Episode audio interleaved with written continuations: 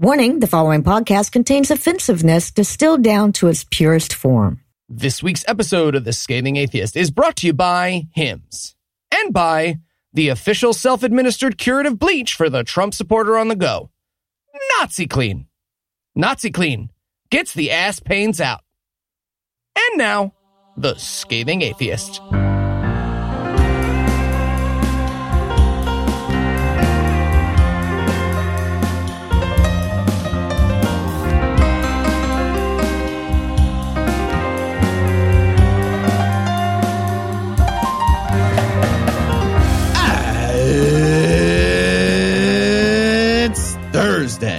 It's April 30th. And it's International Jazz Day. That's right. So pull up with your best girl and talk during the bass solo. I'm no illusions. I'm Eli Bosnick. I'm Heath Enright. And from Count Basie's New Jersey, Cincinnati Swing State, and Good Husband, Georgia, this is The Scathing Atheist. On this week's episode, the one time we hope Donald Trump's fans are listening, he was only joking. Mm. We learn about the Kalam meteorological pound cake apology. and even I'll start wondering where the hell I've been. but first, the diatribe.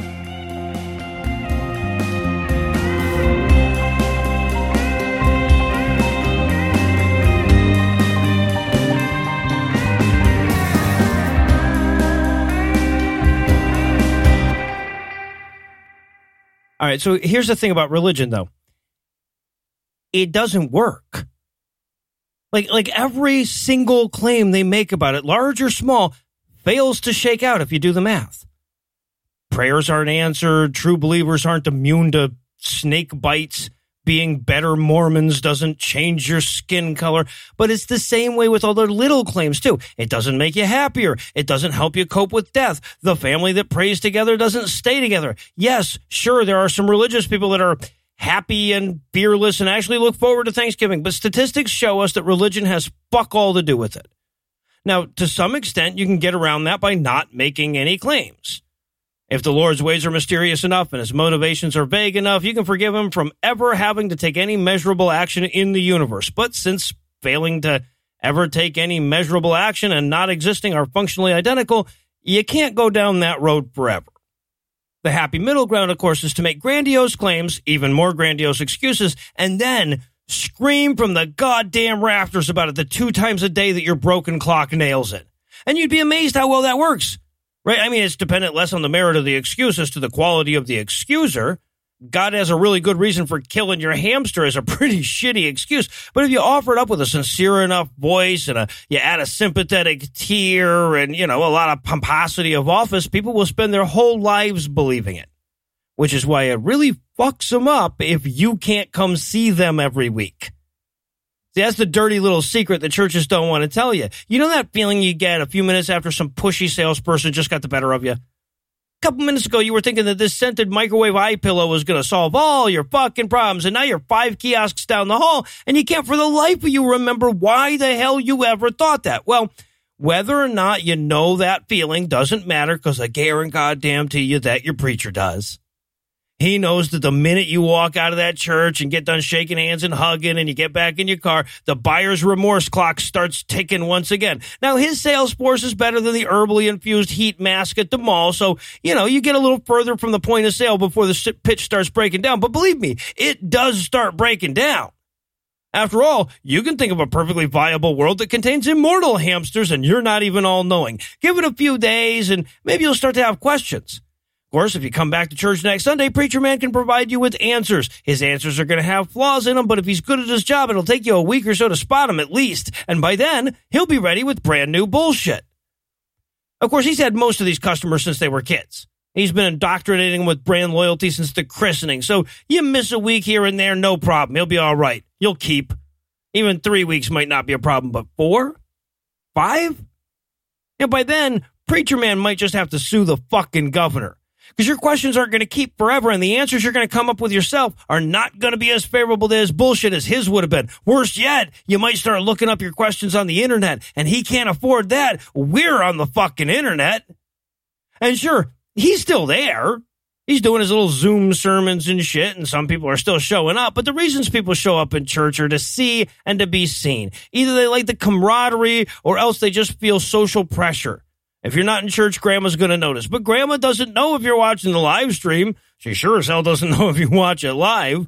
I mean, people don't go to the church for the sermon. Why would they? That would make no sense. You can get infinity hours of sermon on demand anywhere. When you strip away all the actual reasons they go, they're not going to keep coming just for the bullshit answers. And hell, even if you do come for the sermons, they're going to ring hollow without the amens coming from the crowd. I mean, I think about what that tradition really is. We don't have that anywhere else, do we? I, have been to a lot of cons. I've, I've listened to a lot of talks. I've never heard anyone in the crowd screaming out about how correct the lecturer is, even when they're really correct. Yeah, but you don't have to yell out, that is a true statement when it actually is. The tendency of religious congregations to validate the preacher's claim is basically just a collective version of preempting a lie with trust me. And think about it. You watch a comedy in the theater, you laugh more than you would if you'd watch that same comedy sitting at home. Amen and preach the word and all that shit. That's the same thing for belief. You sit in a church and you listen to people scream, boy, do I believe the shit out of this. And you believe harder.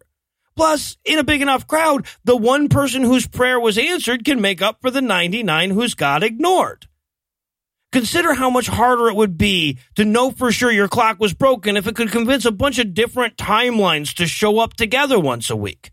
this whole thing is an existential threat to churches, and if they did something useful, it wouldn't be.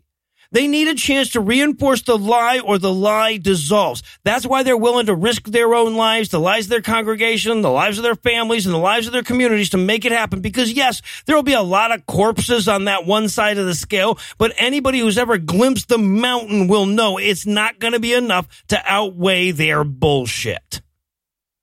They're talking about your Jesus. We interrupt this broadcast and bring you a special news bulletin.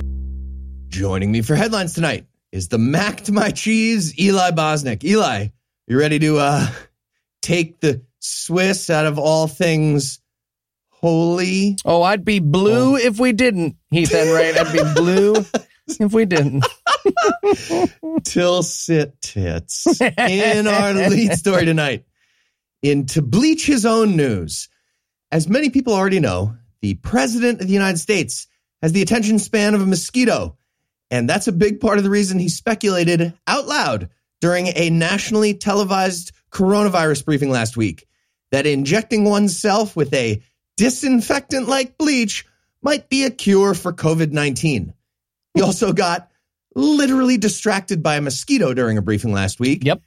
And in possibly related news, according to a report from The Guardian, a cult slash church slash industrial solvent retailer from Florida was recently in contact with Donald Trump about their miracle mineral solution, a bleach based liquid that they claim can cure malaria, hepatitis, H1N1, autism, cancer, HIV, and the coronavirus.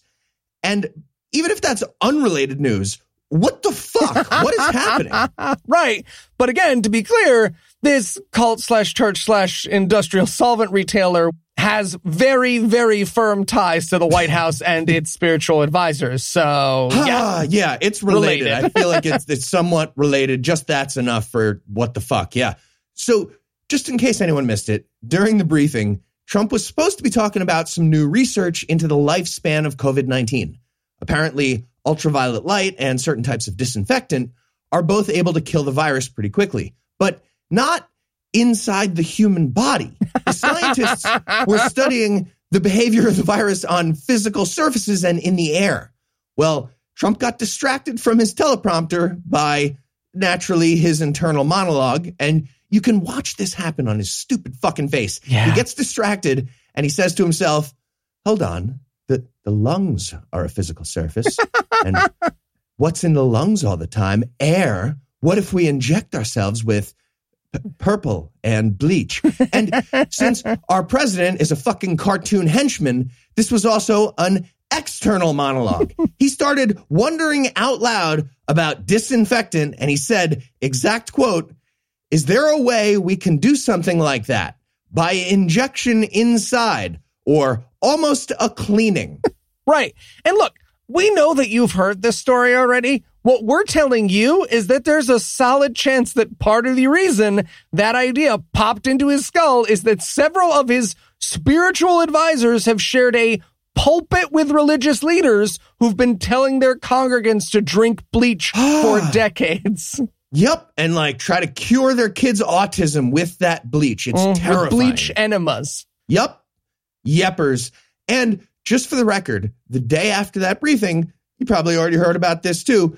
Trump said he was being sarcastic, which makes it so much worse. so How much does he not than see that that's dumb. worse? Wow. It went from stupid to evil, and he didn't even realize that because he is, of course, stupid and evil. Yep, he's both. Well, regardless, the miracle mineral solution people should have exactly zero access to the president of the United States.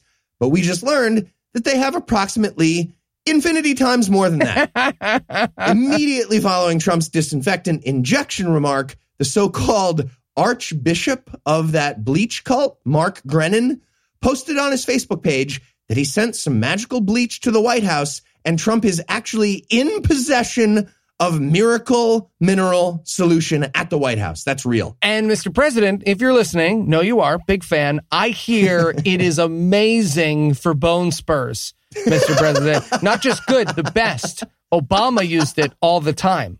All the time. Yeah, so Chicken. Triple dog dare.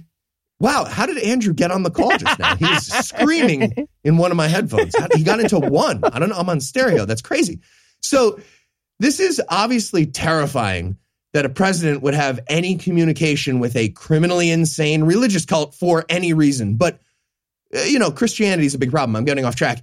In terms of this bleach cult, the only correspondence they should have with the president is a letter explaining that no, they are not being pardoned and they're staying in jail forever. That should be it. That being said, silver lining, I guess, Trump's clearly going to do something with that magical Yeah, bleach. There's no way he's not doing something. And in Chicken. We've Kilt God news, Britain's adorably wedding drunk nephew and dubious winner of most racist statues we've ever seen in a storefront abroad, Scotland, is a, he had to be at the Glasgow ridiculous. show to get that one, but it was There was Pretty a great. very upsetting, upsetting racist should have statue bought in. Scotland. Should have bought it. Anyway, Scotland is about to become the latest country to ban the crime of blasphemy. Okay. So, blasphemy laws have been around in Scotland since 1825, and although nobody's been prosecuted for it since 1843, the last time anybody could understand what Scottish were saying, the laws remained on the books. All right. I mean, great job, I guess.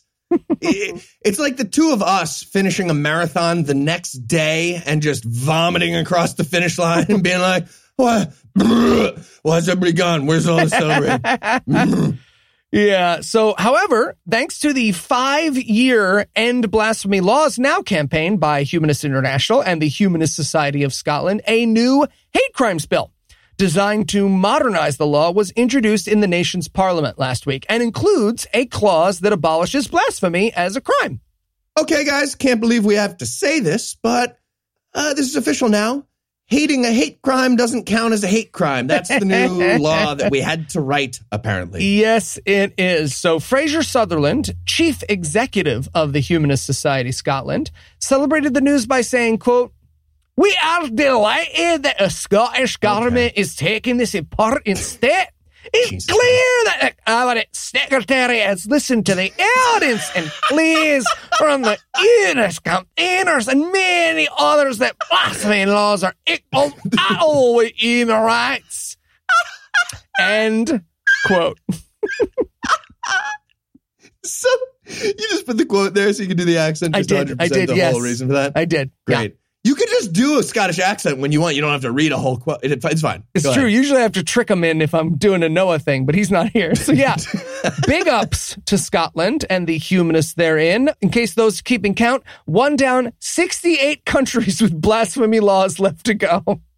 And in triage of knowledge news, according to a new poll from the Pew Research Center, Christian people with a source of absolute morality are especially bad at evaluating morality. It's They weird. are. Ah, That's Yep. so crazy. and they're especially bad at the tragically important triage choices that are happening in hospitals right now, which are overcrowded with COVID 19 patients, thanks in large part to the refusal of people with absolute morality to listen to the advice of medical professionals and stay the fuck home during a plague. Re- religion is ruining our plague. Just think about that. Yeah. And they're literally doing worse than their medieval counterparts, right? Who at least wore beak masks and filled them with rose petals and shit. So here's what the survey found.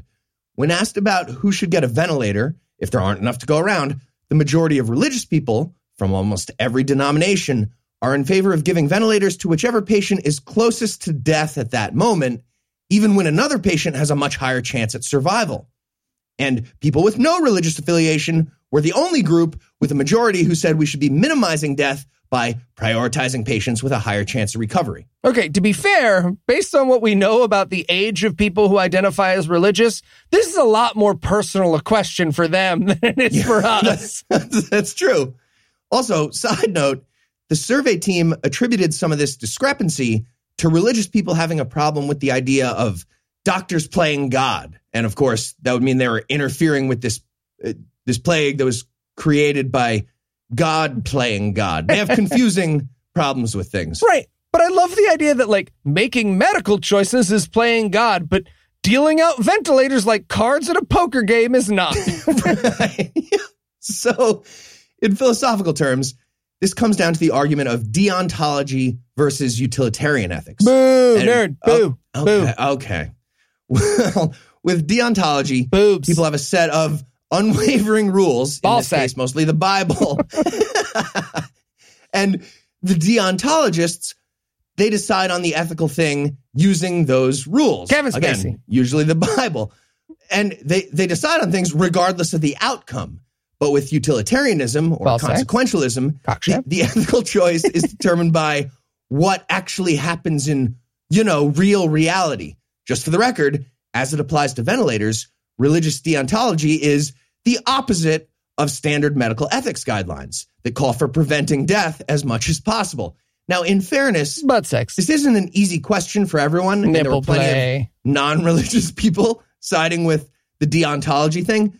It, it wasn't just religious people who agree with that, but in in fairness to the fairness, pretty much none of those religious people know the word fucking deontology, and they, they were just yelling stuff from the Bible at a person trying to do a survey. Yeah. What do you mean there's no answer E, make them drink unclean water to see who's guilty? I don't understand this survey. Are you Jewish? That's that's a quote from a footnote in the survey. Almost exactly. So 2020 is a dark time, obviously. I've been calling it the year of the plague rat, but uh, I think that rat actually just resigned now. Mhm. So uh, we're going to call it the year of the trolley dilemma. This is a thought experiment that keeps coming up, especially when it comes to the pandemic. And inside a crowded hospital with not enough ventilators, the scenario is pretty clear. There's a runaway train heading for 100 people spaced out along a track. And the only way to save them is to give them one of only 50 ventilators that you have. And religious people are saying, give those ventilators to the first 50 people. But intelligent people and professional medical ethics people are saying, no, that's stupid. The train is inches away from most of those first people. Let's save the people that we might actually save. Fun side note to that podcasters are saying, uh, also, most of those first 50 people attended the same megachurch two weeks ago. So they're all going to heaven. You're welcome. We solved it. yeah, we can fix this. Plus, plus, win win. Uh, be careful, Heath. We are on a dangerous path that ends in RFRA legally enshrining both dibs and shotgun. So here's the that's that's not far from the truth. It's terrifying. All right, so here's the takeaway.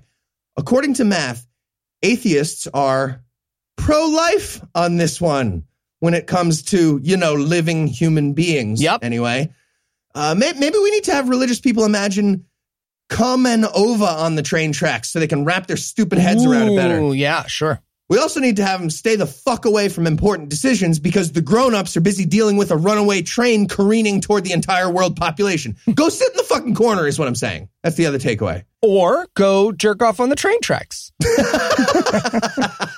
You What I heard. Yeah. Yeah. No, that the the last thing is definitely the takeaway. And that is what we call a segue. So let's take a quick break for a word from our sponsor, For Hims. They'll love this. so I set you on fire on three or like one, two, three, set you on fire? The first one. Why would Or anyone on do the second one? It Hey, guys, seems like it would be guys, guys, three, do go. you smell Okay. gas? What are what are you doing? Oh, hey Noah, just getting ready to go to the pharmacy for my hair loss meds. So So Heath's dousing you in gasoline? Can't be too careful, Noah. yeah, the virus can't survive fire, Noah. That's science. Uh, okay, okay. Look, not that I don't want to set Eli on fire sometimes, but why Mhm. don't you just try forhims.com? Oh, what's forhims.com?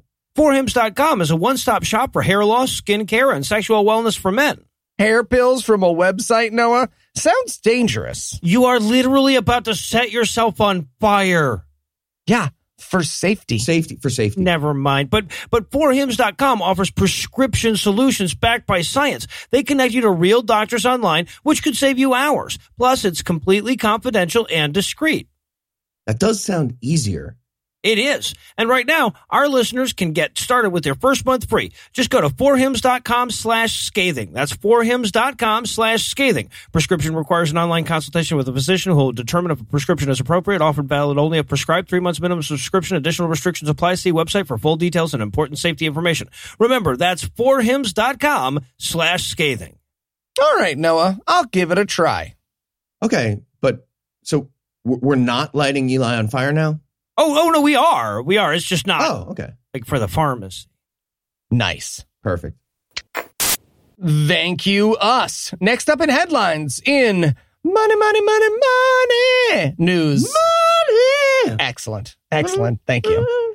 So much as we hate to admit it, during the COVID 19 crisis, the church has proven itself to be the bastion of charity it's long claimed to be. Nope. Sorry, wait. It's No, the it- opposite okay. of that. It is There, uh, there it is. proven itself over and over again to be the vector of infection and has defined itself by defiance of safety and killing its worshippers. But just because you're the cause of the problem doesn't mean you shouldn't profit.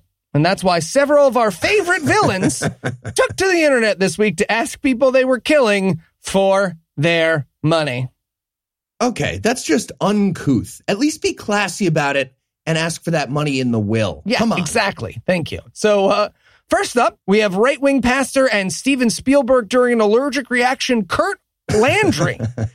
Regular listeners will remember Landry for telling people not to get the COVID vaccine when it comes out because it's from the pit of hell, and reminding them to listen to Donald Trump over Anthony Fauci because God chose Trump to be president. Uh, I guess God chose to have Hillary win the popular vote as a smokescreen. That's just yeah, it it's not clear. plausible deniability. Yeah. I don't know. Well, this week, Landry took to YouTube to inform his parishioners that not tithing was stealing from God. Here's the quote Christ. quote, The first thing you need to do is absolutely keep the first fruits of your giving and get that seed in the ground as soon as possible. So, what first fruits is, Oh, is good. He'll the explain. first fruit is tithing. Okay. You need to make sure that you tithe 10% of your income. And since I'm speaking to Life Church, that 10% needs to go into Life Church. Okay? here, here to be Now. a lot of rascals Yeah. out there tricking me. This means here. and I want to say this that 10% spiritually doesn't belong to you. Okay? the Lord gives that to you to sow back into the kingdom. Okay? Oh, okay. So you're saying the Lord overpays everyone by 11% or so so that they can pay him 10% of the final total? Get the fuck out. Seems like complicated. uh, sorry. Sorry. Sorry. I'm a nerd. Sorry, sorry. Uh, continuing, quote, so it's kind of like you give your grandchild a dollar and then you Um, give her a dime with it. Nope. Nope. You're, you're getting I said get the fuck out. The, ma- I, I- you had the math wrong. It's fine. I'm leaving. Uh, back to the real quote. Okay, so you give her 10 dimes. That would be better. And then say, now make sure I'm actually only giving you 90 cents because the other 10 cents you need to give to that house of the Lord because God actually gives you nine dimes and the 10th one is for him. Sorry, just as I'm leaving, couldn't the Lord just give us the nine I will I'm out of here. stab you. Bye. I will stab you. Sorry. Okay. Okay. I'm leaving. okay. Continuing the quote. Again, this is all real. It's all about being obedient. It never belongs to you. If you have a financial problem, yes, prayer is good. Yes, fasting is good. But what really causes What? financial problems to break is giving. And so if you follow the 10% to the Lord, don't rob. We're in Passover week right now. You can What? sow a seed into Life Church for Passover. Okay? That's an You want some. Ramadan seeds? You cool with Ramadan seeds? I'm out. I'm leaving. I'm out. I'm out. I'm out. That's a first fruit of your increase over the 10%. And whatever that amount, there's not really a percentage on it. That's whatever the Lord tells you is in your heart. Okay? End quote. You might as well hand out check presenters with like 15, 18, and 20% calculated for you. the fuck?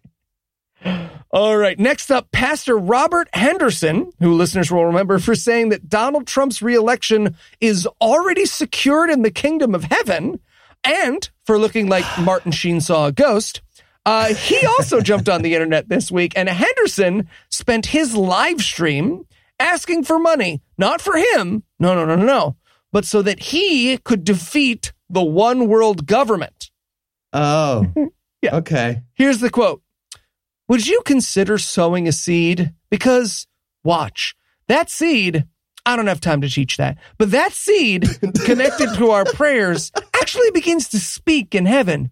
Because when we mix our seed with our prayers, it creates a memorial in heaven that speaks, that keeps speaking.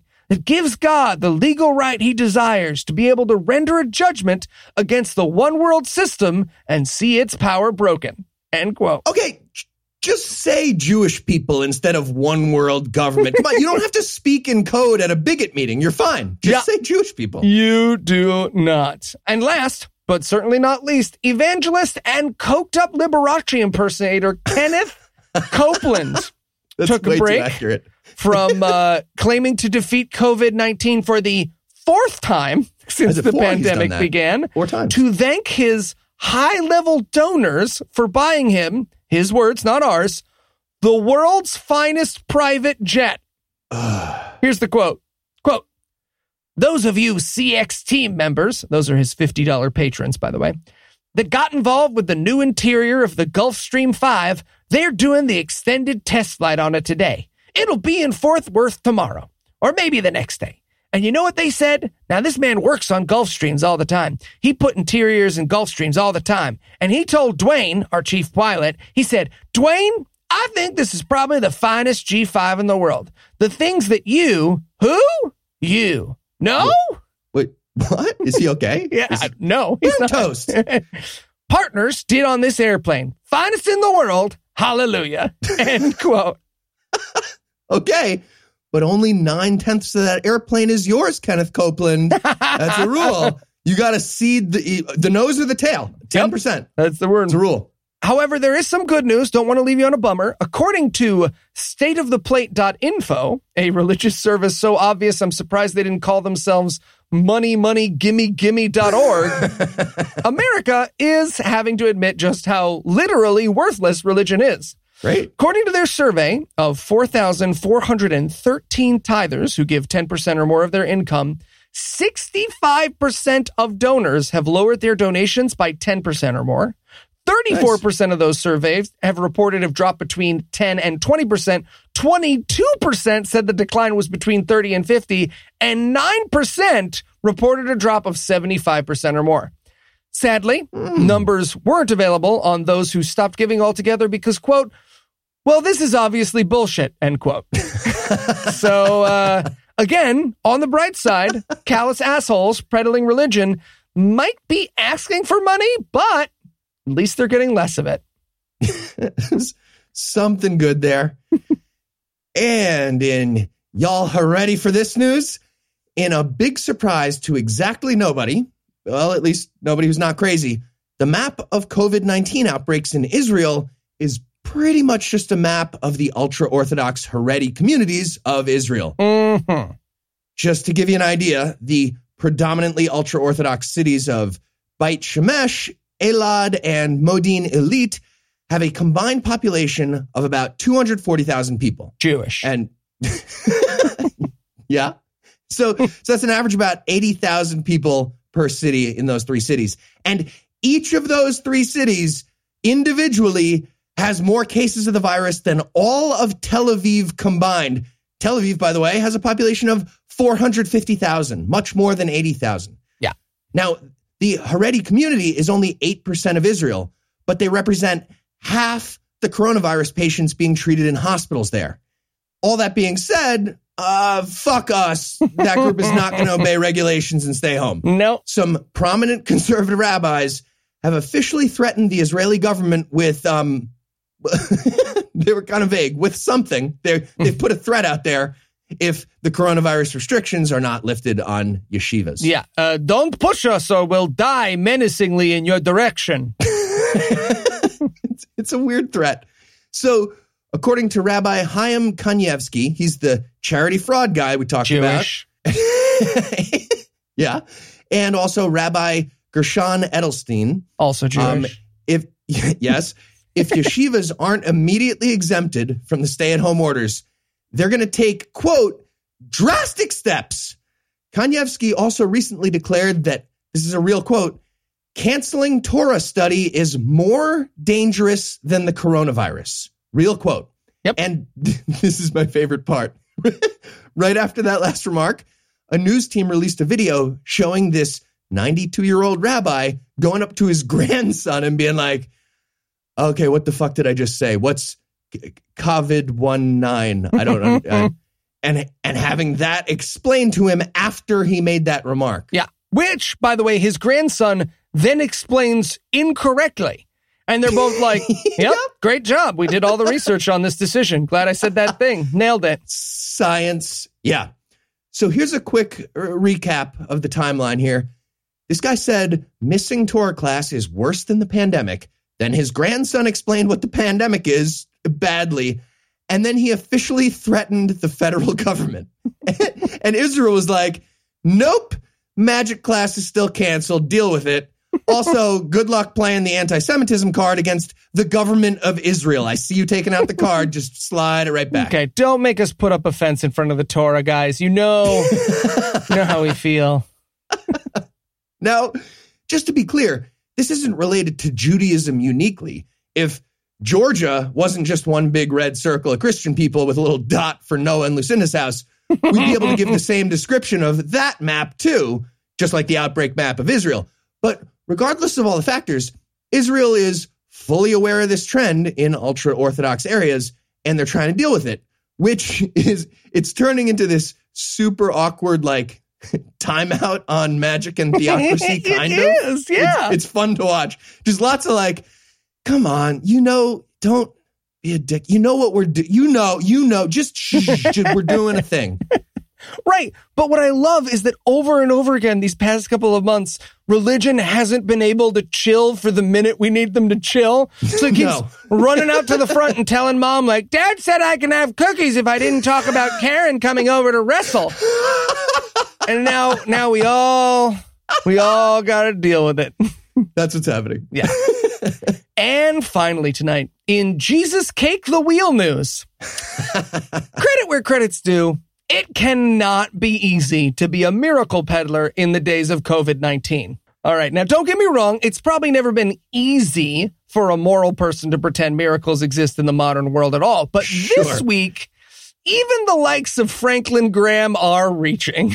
Okay, but but just want to take a moment here to put brackets around that first clause you just said about moral person and put some distance, two, three, four, between that and Franklin Graham at the end of that sentence. Yeah, that's fair. That's fair. So here's the story, word for word, according to Franklin Graham's Facebook post.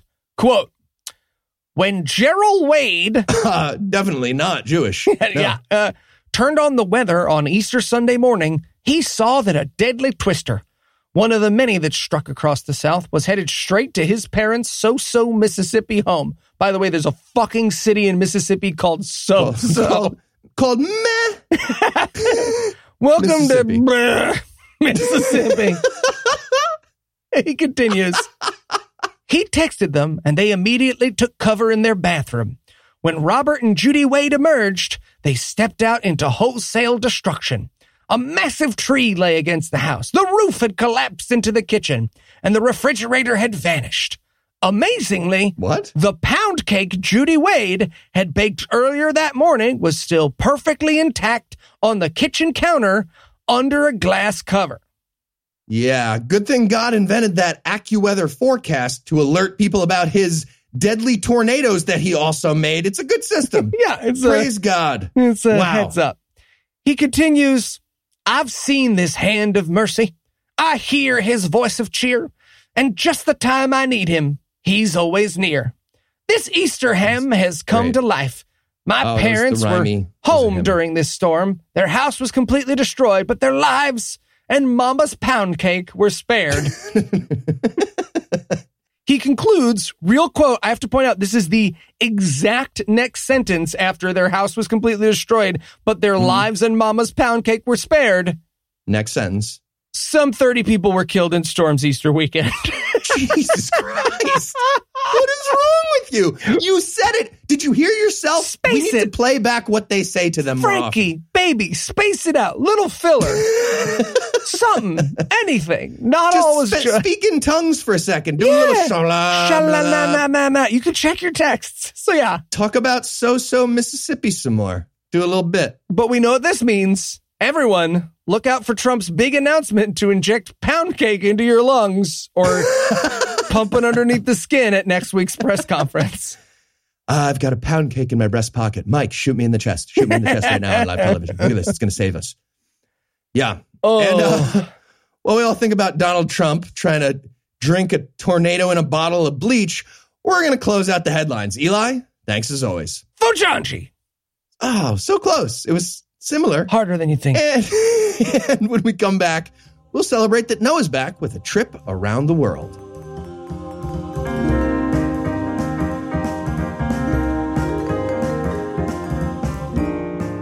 We started out this year with highfalutin expectations like going outdoors and gathering with other humans. So much so that we started this whole segment about it where we were going to try out new holiday traditions from other religions, but it turns out that most of those can't be done while social distancing. So I guess the point now is just to brag about how the lack of religious holidays that we miss out on leaves atheists way better off during quarantine on this month's Holiday Buffet.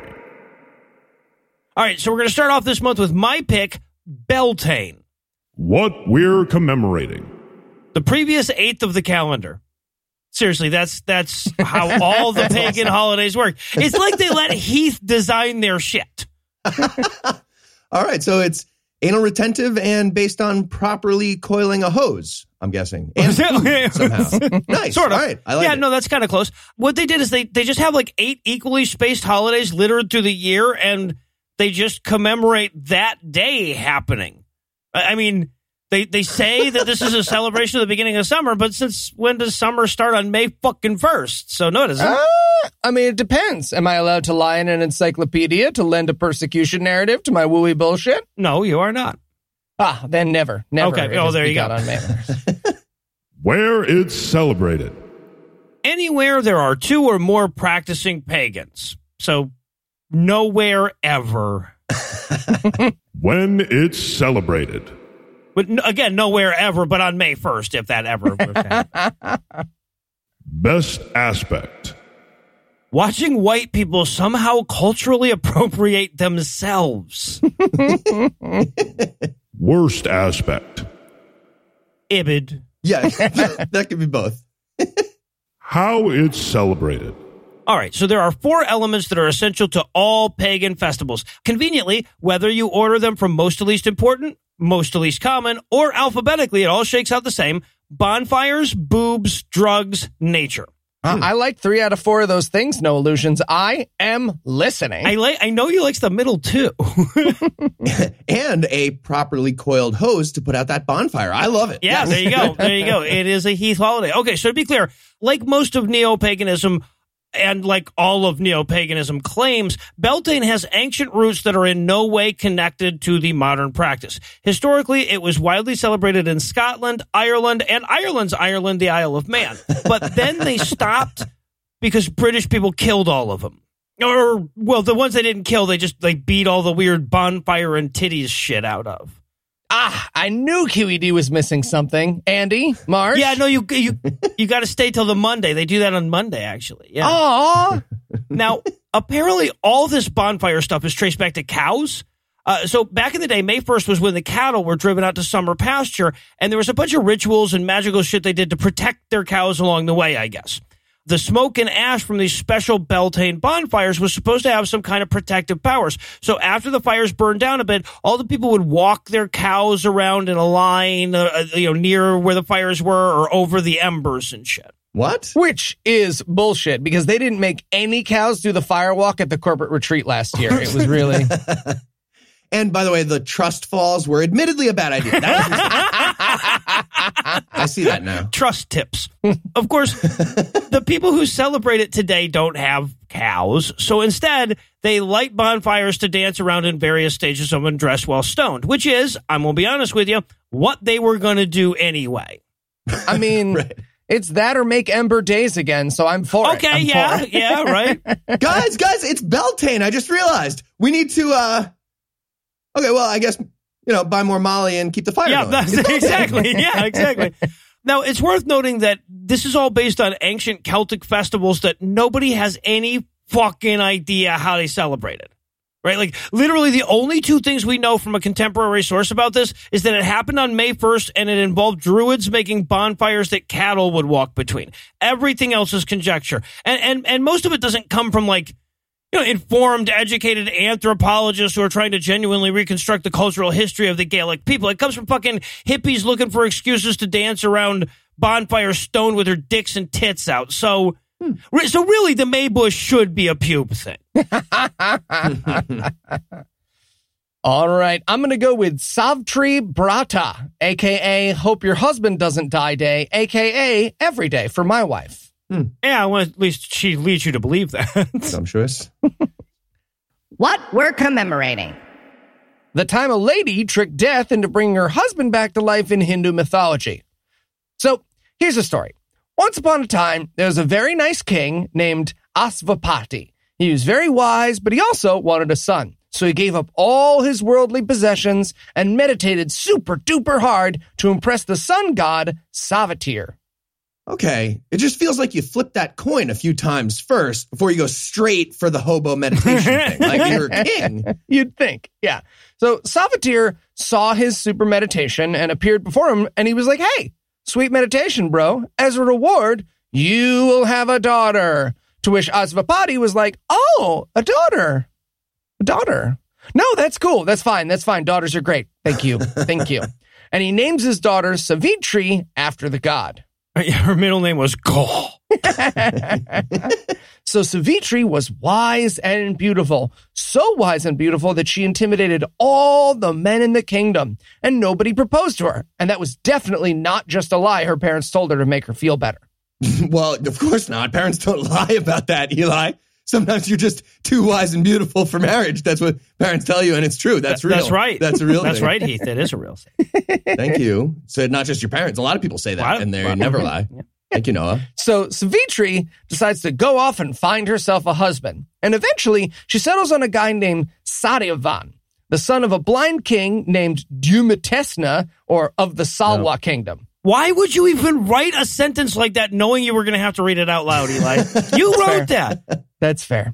Anyways, Dumnatesna lost everything, including his sight, and lives in exile as a forest dweller with his wife and son. So he's not really so much a king as he is just a, a blind gentleman, but whatever.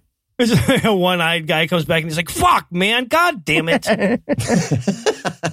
So Savitri gets home to tell her dad she decided to marry the heir to a bunch of dark nothing. But dad gives her some bad news. Her new husband to be is cursed to die in exactly one year. A fact that I'm assuming he failed to mention on his Tinder profile. Yeah, and by the way, that's probably a pretty strong bullet point. People swipe right for cancer, is my guess. If you put it on, I figure for terminal curses too, dark mm. curses. That's that's just like you know TikTok. I'm on Tinder. But it's okay. Savitri has a plan. She spends the next year studying wisdom really hard, getting super good at meditating, fasting, and other stuff that Hindu gods love the shit out of. The day Satyavan is supposed to die, she goes with him into the forest for his daily chores. And he's, you know, he's chopping wood when all of a sudden he's like, ah, and he falls down dead in Savitri's lap. Why the fuck is he doing chores? like, I mean, that seems like the one day you definitely have to don't have to do any fucking chores. You'd think. So Yama, the god of death, comes to collect his soul. But when he does, Savitri's like, hey, Yama, how do you like this wisdom? And then she says a bunch of Hindu shit, which Yama is like super impressed by. And because apparently this is how Hinduism work, Yama's like, hey, that was some pretty sweet wisdom recitation you just Mm, did. That's big. I will grant you three wishes, but nice. but no cheating like Heath Enright. You can't wish for your husband to come back to life. Time stone. Boom. Doctor Strange. Pretty much, yeah. So Savitra's like, no, yeah, she's like, no problem. First thing she asks for is the eyesight and restoration of the kingdom for her father-in-law. And Yama's like, smart, good move, done. That's sweet. Then she wishes for a hundred children for her father. And Yama's like, okay, Mm, big Thanksgiving. I get it. mm. Kind of sucks for mom, but whatever. And then finally, she wishes for a hundred children for herself and Satyavan. awesome. So Yama's like, okay, I see what you did there. I'll tell you what. So this doesn't get super awkward and sticky. Do you have another oh, wish? And this time you can wish for anything. And she right away she's like, "Yep, want my husband back to life," which Yama grants. Plus, he lets them both live for 400 years as like a bonus. Wait, Huh. did that god just get insmarted? I Yep, don't. Apparently. You apparently. did. That's right. awesome. Where it's celebrated. Nepal and the Indian states of Bihar, Uttar Pradesh, and Odisha. When it's celebrated. This is metal as shit. Are you ready for this? Ready? The no moon day in the month of Jyestha. Okay. This year it's May 22nd. Okay. Uh, just curious. Name something else that's metal as shit in your Well, head. also, Eli, there's not supposed to be scraps of metal in it, man. Go to the doctor. No. Best aspect. A little appreciation for a change. Okay, look, Father's Day is just for fathers. Anniversaries, Valentine's Day, those are just for her. Everybody knows it. Plus, I like the very specific direction. It's not, ooh, I love you, or ooh, you're so great. It's just, hey, I hope you don't die day today. And I, for one, am for it. Yeah, Anna, you can wish whatever you want those other 364 days, but this day. Worst aspect. There's no lady version, but there could be. Hmm. How it's celebrated. So here's how it works all the married women wake up early and take a magic bath. Then they spend the day worshiping Savitri as a Devi or lady god. Then they make a big fruit salad because ladies love fruit salad. Hmm. And they spend all day fasting and praying that their husbands don't die. Then, at the end of the day, they bow to their husbands and also all the old people for some reason. And then they eat Devi's fruit salad. So they get a nice Okay. bath and a salad? Yeah. I just. All right, so let's say in the atheist version, they can just do, you know, whatever salad based thing to their husband that they want. Let's make it that. We'll that. All right. My pick is Eid al Fitr, What we're commemorating. The end of a month long festival of lying, also known as Ramadan. That's when followers of Islam all pretend they're not eating from dawn until dusk for the entire month. Or they pretend to have one of the technicalities that gets you out of it. There's a, a handful. So it's a celebration of no longer pretending you're pregnant or pretending you're breastfeeding your 12 year old or pretending you're having your annual month long menstruation or pretending you're having your annual month long flare up of your chronic Morgellons disease or whatever. Any of those technicalities. the, bunch of fa- lying. the fake struggle is real. Yeah. I just love that ancient Muslim me heard he was going to have to wait till 5.30 for dinner. And he was like, "Uh, colorblind, bone spurs, IBS, AIDS. That's probably the origin. Yeah. Where it's celebrated. Everywhere that Muslim people live. Often, whether you like it or not. When it's celebrated. Short answer go fuck yourself. It happens when somebody tells you it fucking happens. And what they're telling you is that it's officially the first day of Shawwal, which is the 10th month of the Islamic calendar. This moves around throughout the year because it's a lunar calendar. And again, I'd love to tell you which calendar system is the official one, but I tried to look it up and the internet yelled at me a bunch. It was aggressive. so different groups each have their own system. For example, the Islamic calendar of Turkey has each month starting when the center of the crescent moon is more than five degrees above the horizon in Ankara, Turkey, and also geocentrically more than eight degrees from the sun. Fucking what? Boo, somehow now Yeah. in a tremendous amount of danger, nerd. There- There's also something called the tabular Islamic calendar that has a rule based system instead of astronomical observations. And there's a variation on that, which is actually used by Microsoft called the Kuwaiti algorithm calendar. yeah, or Minesweeper for short. I mean, honestly, if you told me that's what Bing was, I wouldn't be able to argue with you. That might be what Bing is. But the most popular version is Saudi Arabia's Umm al Qura calendar. And this is based on the visual sighting of a crescent moon by one of their official sighting committees that they have. But sometimes just some wait, wait, I'm sorry. I just that I, I just that occurred to me. Like, what? What do these guys to fucking do? Is a committee? When they got to turn to another guy and go, "Hey, is that the moon?" Yep. is that two votes? Two votes? Do we have a We quorum? got a quorum on the moon? The fucking moon. what? Yeah, that's real. They have official, multiple, plural sighting I don't know, man. That could be the Death Star. I, it could be anything up there. yeah. Right. So they got these serious, very serious, these are serious jobs, Noah, official sighting committees to see the moon. But sometimes just some random dude calls in a crescent moon before any of the professional moon lookers. And when that happens, shit gets real. Besides determining holidays like Ramadan and Eid al Fitr at the last minute, this can mess with the dates for the pilgrimage to Mecca, for example, which throws off travel plans for like 2 million people coming in from outside Saudi Arabia and a bunch more from inside going to Mecca. Some guy's wife is like, "Oh, hon, there isn't a hotel room anywhere," and he's like, "One second, uh, is June second free? It is. Okay, go ahead, just book that. Mm-hmm, mm-hmm. And would you look at that moon second? I mean, moon. I found the moon. I saw it. Yeah. So the whole system, it's such a pain in the ass that a bunch of Muslim groups are trying super hard to get a unified calendar, but it still hasn't happened. For example, the French Council of the Muslim Faith decided in 2012 to calculate the calendar in advance. Obviously, that's what you should do.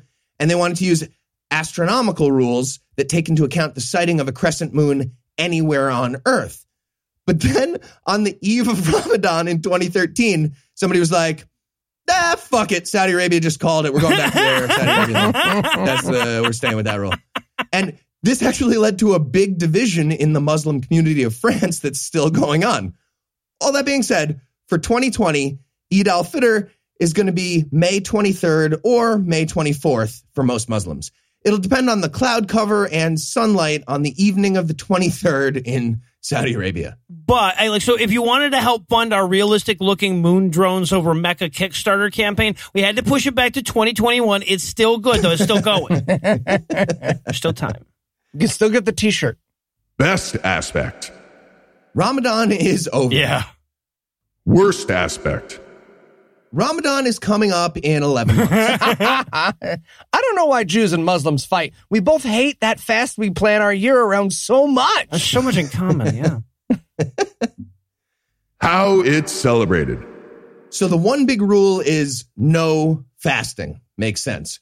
I guess you can you can eat nothing but not by choice. And you have to give money to poor people and you have to say an official prayer. And this goes along with a series of uh, calisthenics with the number of reps varying based on Sunni or Shia regulations. Right. And we cannot overstate how many people have died over this difference in burpees. no, we can't. We can't. Hey, Muslims, when you don't celebrate Ramadan, every day is Eid al Fitr without the prayers. There's a- Plus, there's bacon. We have bacon on our side. There's a lot of just check the pros and cons. So, on top of the prayer stuff and very happily eating, the customs vary by country and region. And apparently, there's a, uh, I learned this recently, there's a very passive aggressive Wikipedia edit war about this whole thing between Jordan and Saudi Arabia. According to the article on Wikipedia, in Jordan, people decorate their homes and prepare sumptuous meals for family and friends, and they prepare new clothes and shoes for the festival.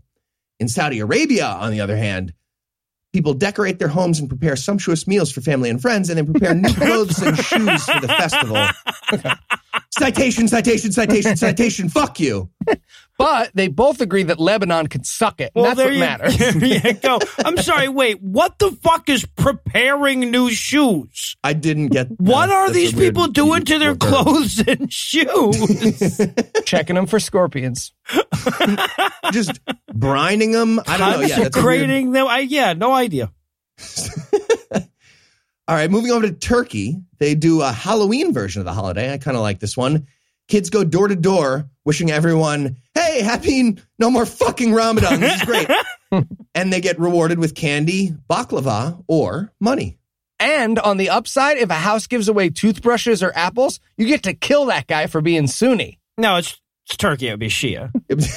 Good point. Also, I don't think that's how it works, but I support it. Fuck you with the apples. Get out of here. Yeah. Toothbrushes. Fuck you. McDonald's coupons. Go for it. All right. In Afghanistan, the big themes for Eid al Fitr are baked goods. That's uh, eating of some sort everywhere. They ha- they do baked goods a lot. Also, fire and gunfire. Well, you know, Afghanistan does that a lot too, actually. More often than baked goods, I would wager. I guess. yeah. So after eating a bunch of cake, people light multiple campfires surrounding their houses. Sounds like a and great idea. entire valleys look like they're just completely engulfed in flames. That's what it said in the article. And according to, again, either a real source or perhaps another edit war, people also celebrate by firing automatic rifles, often with tracer rounds. So, of course, you know, you could safely keep track of where all the bullets are Mhm. going for Yeah. safety. yeah, toothbrush guy's house. okay. I, I get it now. Got it.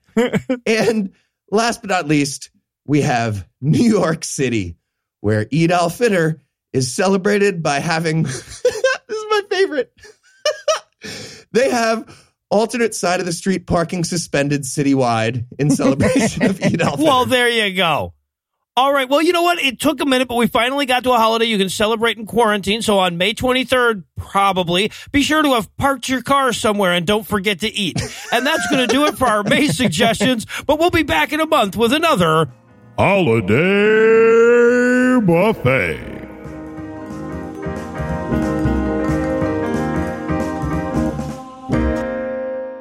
Before we turn over the shot glasses tonight, I want to remind you that we're still doing our Stay the Fuck Home live stream on Saturday nights at 8 p.m. Eastern. Check out our Facebook page, our Twitter, or our YouTube channel for the links to that. We're going to be bringing in new guests every week. We play games, we take questions, and we just generally have fun. We'd love to have you along one of these nights. Anyway, that's all the blasphemy we've got for you tonight, but we'll be back in 10,022 minutes with more. If you can't wait that long, be on the lookout for a brand new episode of our sister show's Hot Friend God Awful Movies, debuting at 7 a.m. Eastern on Tuesday, and an even newer episode of our half sister show Citation Needed, debuting at noon Eastern on Wednesday. Obviously, I'd keep myself up all night regretting it if I didn't thank Heath Enright for taking on the Herculean task of keeping Eli from libeling anyone. I want to thank Eli Bosnick for eventually admitting that he couldn't prove those accusations against the Allstate guy. It's probably better not to bring them up. I also want to thank the lovely and talented Lucinda Lugeons, who's doing just fine and will be back soon. I also want to thank Jeff from Pennsylvania for providing this week's Farnsworth quote. Good advice there, incidentally. If you can vote by mail, do that. If for no other reason than if all the atheists vote by mail and the theists don't, then we get more Congress people next time. But most of all, of course, I want to thank this week's most dashing diploids Ed, Morton, Stephen, Ben, John, Treeling, the Badger, Stephanie, Proxy Fox is going to steal your railjack, Charlotte, Kitty, Seal, and David. Ed, Morton, Stephen, and Ben, whose ejaculations give colliding black holes gravitational wave envy, John Treeling, the Badger, Stephanie, and Proxy Fox, who are so cute Baby Yoda's been complaining about the lack of good them merch, and Charlotte, Kitty, Seal, and David, who are so hot the sauce was officially downgraded to Frank's Red Warm. Together, these 13 theistically thoughtful thinkers thought to subscribe to the special services we supply to our supporters this week by giving us money. If you too would like to give us money, you can make a per episode donation at patreon.com slash scathing whereby you'll earn early access to an extended ad free version of every episode, or you can make a one time by clicking on the donate button on the right side of the homepage at scathingatheist.com. And if you'd like to help with something other than money, you can also leave us a five star review, follow our social media pages, and tell a friend about the show. Legal services for this podcast are provided by the law offices of P. Andrew Torres. Tim Robertson handles our social media, and our audio engineer is Morgan Clarke, who also wrote all the music that was used in this episode, which was used with permission. If you have questions, comments, or death threats, you'll find all the contact info on the contact page at scathingatheist.com.